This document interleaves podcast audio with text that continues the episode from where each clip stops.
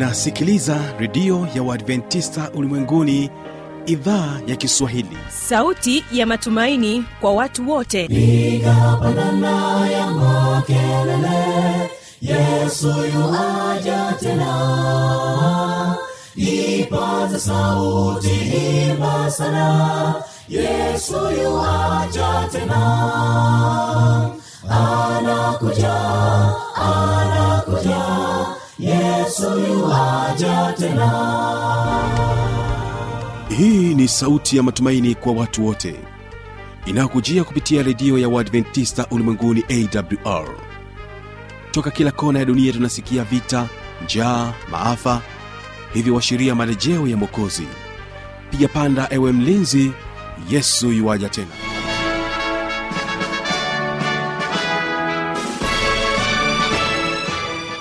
hujambo na karibu katika matangazo yetu kupitia idhaa ya kiswahili ya redio adventista ulimwenguni awr inayokutangazia kutokea morogoro kwa masafa mafupi ya mita bendi 16 mpendwa msikilizaji ungana nami kupitia morning fm na vilevile vile kupitia rock fm hii leo mtandao wetu ni www org. Basi nikukaribishe sana mpendo wa msikilizaji wangu katika kipindi kizuri cha biblia ya kujibu. Hii leo ni wasawa pekee kuweza kujibu maswali mbalimbali mbali, ambayo anakuwa ametufikia hapa studio.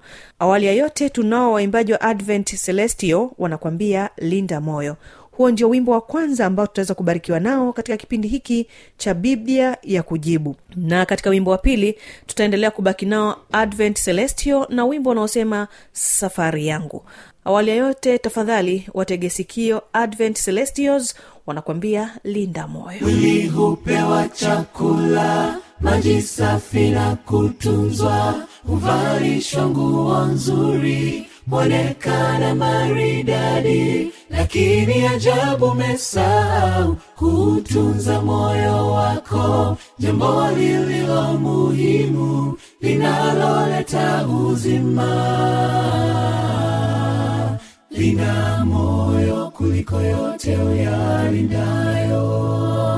Zitokako chemichemi za uzima hekima ufamu na heshima. Kwake bwana huu chakula cha kiroho ni neno la bwana. Kustawi na matunda ni mwenendo bora.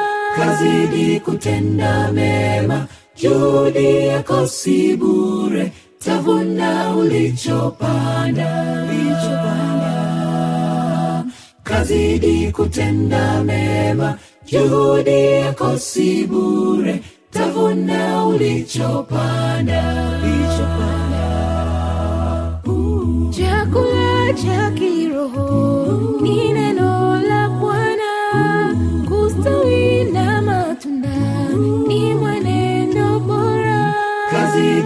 kutenda mema juhudi yako si bure tavuna ulichopanda. Kazidi kutenda mema juhudi yako si bure tavuna ulichopanda. Maombi kila siku soma neno mtafute bwana. Maombi kila siku. Soma neno. Mtafute bwana. Maombi kila siku. Soma neno. Mtafute bwana. Maombi siku soma neno mtafute bwana. Mwili chakula maji safi na kutunzwa. Huvalishwa nguo nzuri mwonekana maridadi. Lakini ajabu mesa kutunza moyo wako jambo lililo muhimu linaloleta uzima. Lina yote uyalindayo. Zitokako chemichemi za uzima. Hekima ufahamu na heshima. Vyatoka kwa bwana vyatoka kwa bwana. Vyatoka kwa bwana. Na msikilizaji kumbuka uko nami kibaga mwaipaja na moja kwa moja karibu katika kipindi hiki cha biblia kujibu ambapo leo hii tutabarikiwa naye mchungaji daniel mshola akitaka kukufafanulia kwamba yesu alikaa siku ngapi kaburini. Na kusii umtege sikio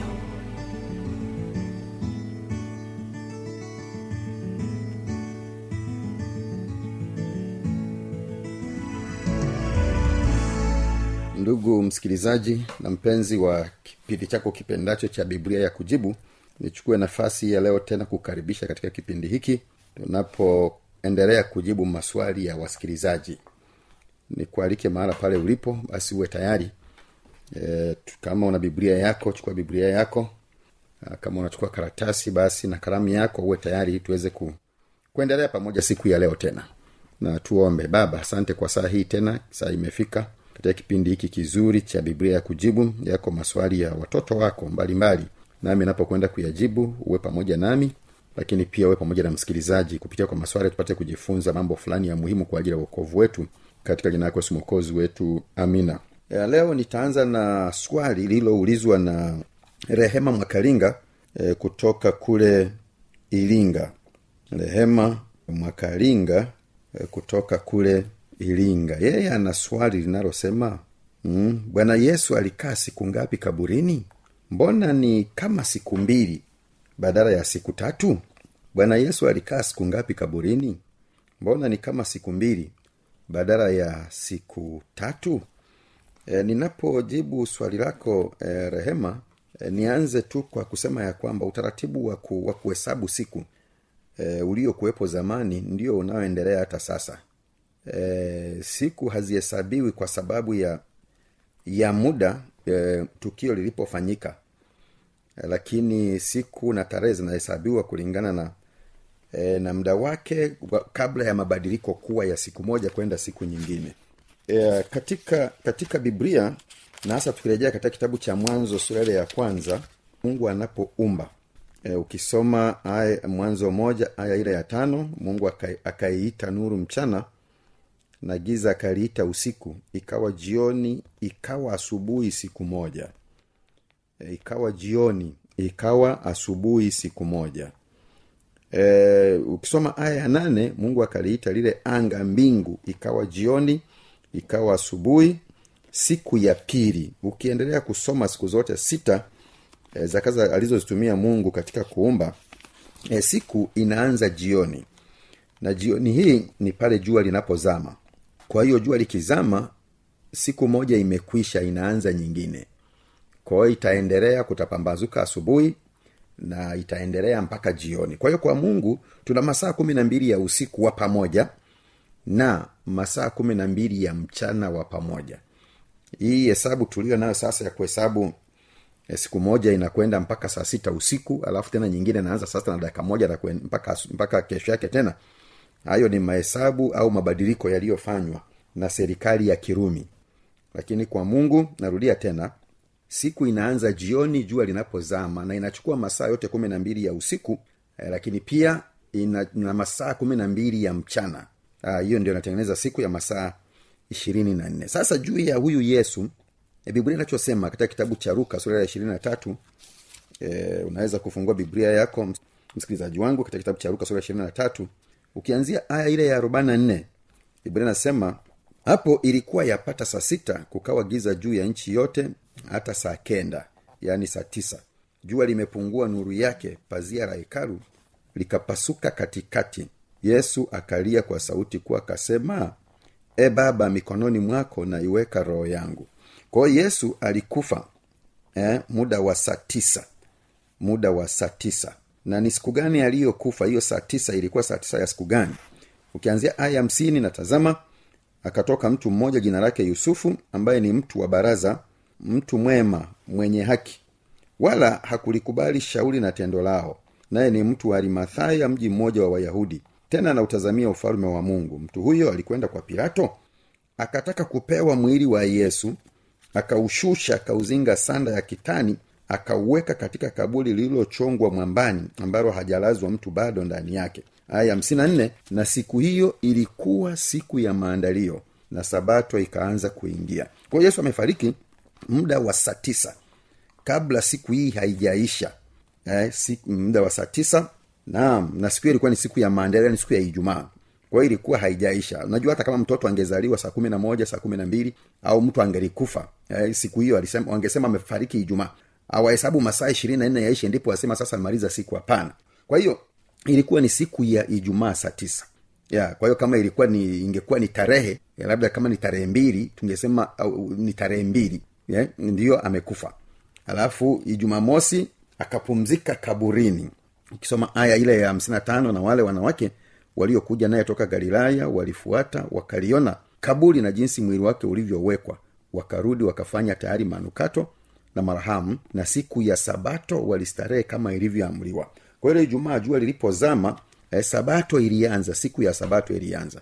Na hawa wanawake walistarehe kama ilivyoamriwa. Ilivyoamriwa na nini? Na sheria ya mungu. Maana mungu ameamuru siku sita tufanye kazi lakini siku ya saba ni sabato ya bwana mungu. Kwa hiyo amefariki siku ya ijumaa. Hiyo ni moja ni siku ya ijumaa. Jumamosi siku ya sabato akapumzika kaburini. Hiyo ni siku ya pili hata siku ya kwanza ya juma ukisoma ruka ishirini na nne aya ya kwanza siku ya kwanza ya juma hii ni nyingine. E, kwa sababu ijumaa ilikwisha mpaka jioni yaani amefariki amefariki ijumaa e, saa tisa. Taratibu zikafanywa akazikwa kabla ya siku ya sabato kuanza yaani kabla jua lijazama na sabato ilipoingia kwa hiyo usiku wote wa siku ya sabato na asubuhi yake yote yesu alikuwa kaburini mchana wake wote yaani asubuhi mpaka jioni kwa hiyo jioni sabato inapokuisha jumapili inaanza inaanzia hapo tayari. Na ndiyo maana inasema hata siku ya kwanza ya juma ilipoanza kupambazuka. Tayari ni siku ya kwanza imeanza. Maana ilianza tangu jua lilipozama jana yake. Sasa inapambazuka asubuhi. Pambazuka asubuhi. Walikwenda kaburini wakiyaleta manukato waliweka tayari wakalikuta lile jua limeviringishwa mbali na kaburi. Na kwa ufupi ni kwamba yesu alikuwa tayari amefufuka. Kwa hiyo amekufa siku ya ijumaa ya, kwanza hiyo ya pili juma, jumamosi akapumzika kaburini. Ikaisha jumatatu wakati fulani basi wa asubuhi jumapili asubuhi akawa bwana amefufuka. Kwa hiyo iko iko hivyo. Hesabu zake ziko vizuri ziko vizuri. Haina maana ya kwamba pale alipo saa tisa aliyokufa ndo naanza kuhesabu mpaka saa tisa kesho yake ndio iwe siku moja alafu tena saa tisa kesho yake ndio ingekuwa siku ya pili. Hapana.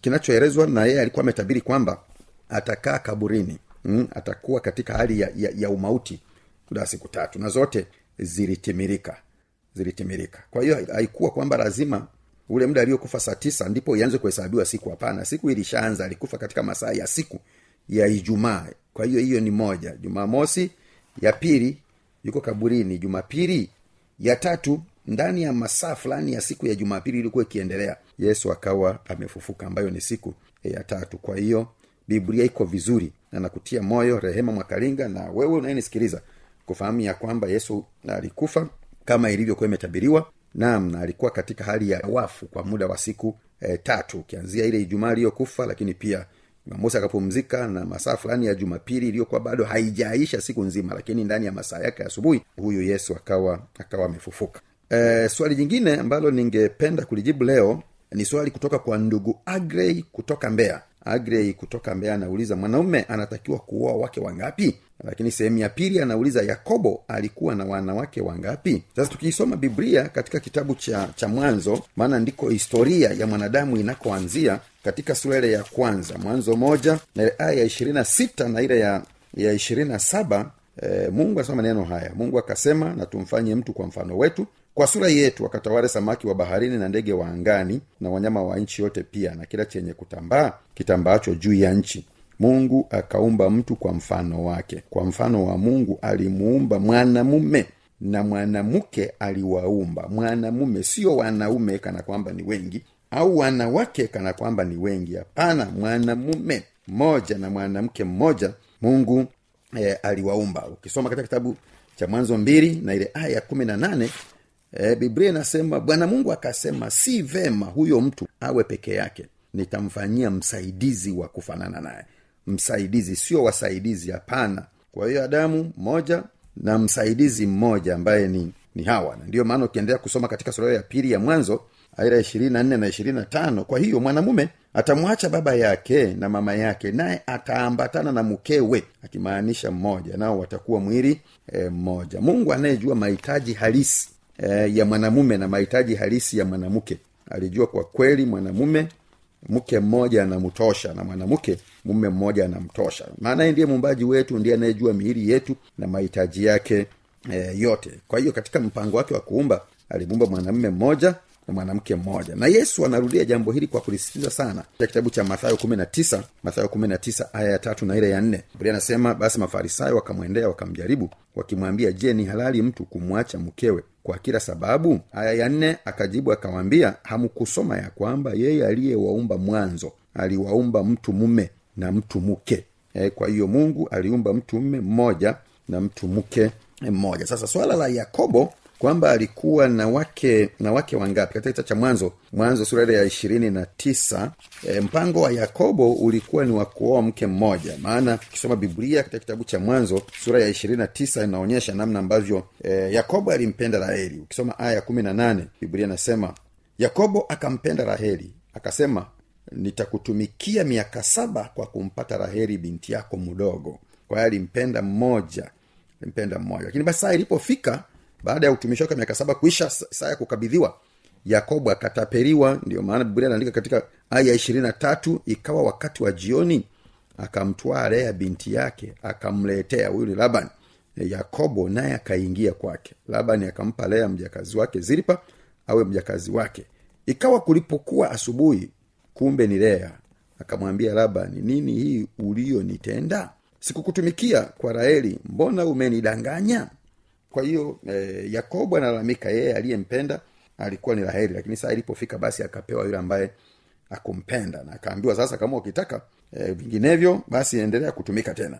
Na yakobo alitumika hivyo ili kumpata yule aliyempenda. Kwa ujumla ukisoma hapa yakobo anaonekana kana kwamba alikuwa na, na wanawake wawili eh, lakini pia bado alikuwa na, na masulia wajakazi ambao hawa wake zake bado walimsukuma kuzaa nao ili kumpatia watoto kwa sababu mbalimbali mbali ambazo e, zimeandikwa kwamba ilifikia mahala ambapo wanawake hawa waliingia kwenye mashindano. Kumbuka lea alizaa haraka e, lakini raheli mungu alimfunga tumbo kwa muda. E, na kwa sababu hakuwa na mtoto basi ikafika mahala kwa desturi za wakati huo e, ilionekana inafaa katika ulimwengu wa wakati huo watu wasiomjua mungu. Lakini leo hii hatutakiwi kufanya hivyo tunatakiwa tuishi kulingana na mpango wa mungu wa mme mmoja e, mke mmoja kwenda vinginevyo basi tunahesabiwa hatia mbele za mungu hatia ya uzinzi lakini pia hatia ya uasherati. Swala la mwisho kwa leo ni swali linaloulizwa na ndugu joshua kutoka kigoma.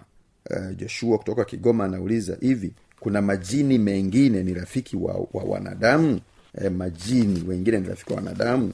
E, kwanza niseme tu ya kwamba hawa wanaoitwa majini e, biblia inawatambua kama malaika walioasi malaika walioasi ambao habari zao zimeandikwa katika kitabu cha ufunuo na hasa ukisoma sura ya kumi na mbili na ile aya ya saba mpaka ya tisa kumi na mbili aya saba mpaka ya tisa biblia anasema kulikuwa na vita mbinguni. Mikaeli na malaika zake wakapigana na yule joka. Yule joka naye akapigana nao pamoja na malaika zake. Mikaeli ni kristo na malaika zake waliobaki watii kwa mungu. Na joka na malaika zake walioasi nao hawakushinda. Huyo joka hakushinda wala mahala pao hapakuonekana tena mbinguni. Yule joka akatupwa yule mkubwa nyoka wa zamani aitwaye bilisi na shetani audanganyaye ulimwengu wote akatupwa hata nchi na malaika zake wakatupwa pamoja naye. Kwa hiyo hakuna malaika wa shetani aliye mzuri. Wote wapo kwa ajili ya kazi moja ya kuudanganya ulimwengu. Wote wapo kwa ajili ya kazi moja ya kuleta uharibifu duniani. Na kwa kweli hatutakiwi kuwa marafiki e, na mashetani. Hatakiwa kuwa marafiki e, na majini maana ni, ni maraika e, walio hasi walio hasi. Na wao wapo kuleta uharibifu duniani. Hawapo kwa ajili ya kuwasaidia wanadamu kuokolewa hapana. Wala ku, kuwatakia wanadamu mema hapana. Hata inapoonekana kuna mambo fulani mashetani yanakufanyia kana kwamba ni mema lakini mwisho kumbuka mpango wao ni wa kuharibu. Na mwisho kabisa yapo kwa ajili ya kutuangamiza. Kwa hiyo tunatakiwa tuyakatae na tunatakiwa kwa jina la yesu tukae mbali nayo. Tukijisalimisha kwa yesu mapepo majini hawana nafasi kwetu tena. Basi mungu akubariki tuombe. Baba asante kwa siku hii tena. Asante kwa maswali tuliyoyajibu. Hebu wasaidie wasikilizaji na wale walioulizwa kupata kuelewa yale ambayo ni mapenzi yako na mafunuo yako. Kwa maana tunaomba haya kwa jina yako Yesu wetu. Amina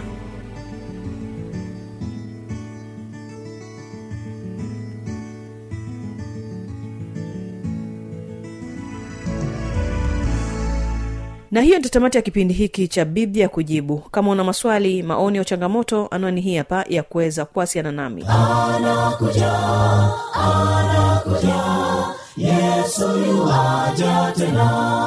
Na hii ni awr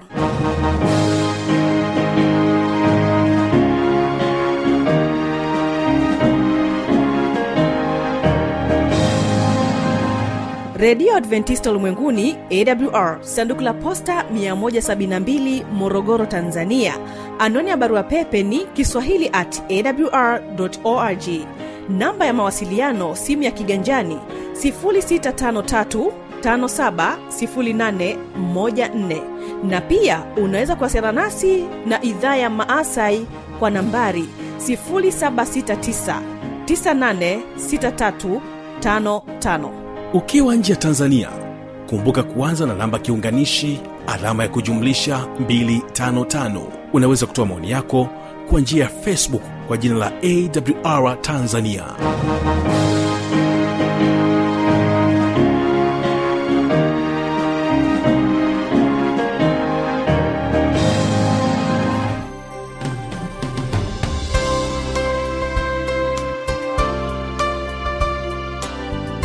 idhaa ya kiswahili ya redio ya uadventista ulimwenguni awr inapenda kutangazia mkutano wa injili kwa njia ya redio kuanzia tarehe 18 mwezi wa 12 mwaka 222 mpaka tarehe 7 mwezi wa kwanza mwaka 223 kwa msikilizaji wa masafa mafupi yani shortwave utatupata kupitia shortwave tu mita bendi 25 saa 2 kamili usiku. Na kwa msikilizaji wa morning star fm ni saa tatu na dakika 15 usiku. Neno kuu la mkutano ni tumaini katika ulimwengu wenye changamoto. Mnenaji ni mchungaji godliven gesi. Na mpendwa msikilizaji napenda kuchukua nafasi hii kukaribisha tena katika mfululizo wa vipindi vyetu vya tumaini katika ulimwengu wenye changamoto. Jina langu naitwa mchungaji mwalimu godliven maximilian gesi. Tunajifunza kitabu chenye tumaini katika ulimwengu wenye kukosa tumaini.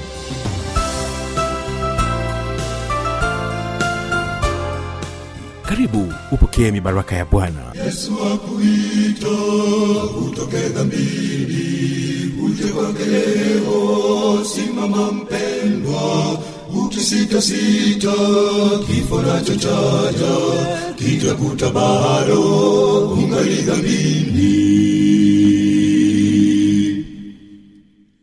yesu akuita utoke dhambini uje kwake leo simama mpendwa ukisitasita kifo nacho chaja kitakuta bado ungali dhambini. Simama mpendwa simama mpendwa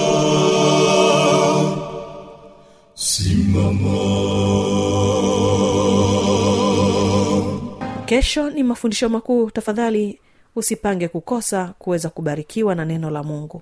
Advent celestials wanakwambia safari yangu. Kwa heli safari yangu ya kwenda mbinguni. Ina vikwazo vingi dharuba kali njiani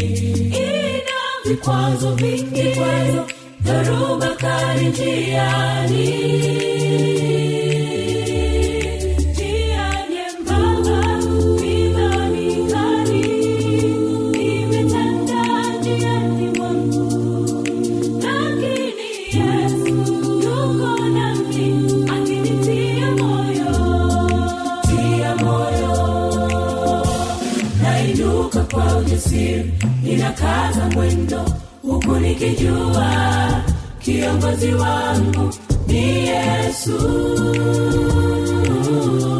Nami nitafika. Nainuka kwa ujasiri ninakaza mwendo huku nikijua kiongozi wangu ni yesu.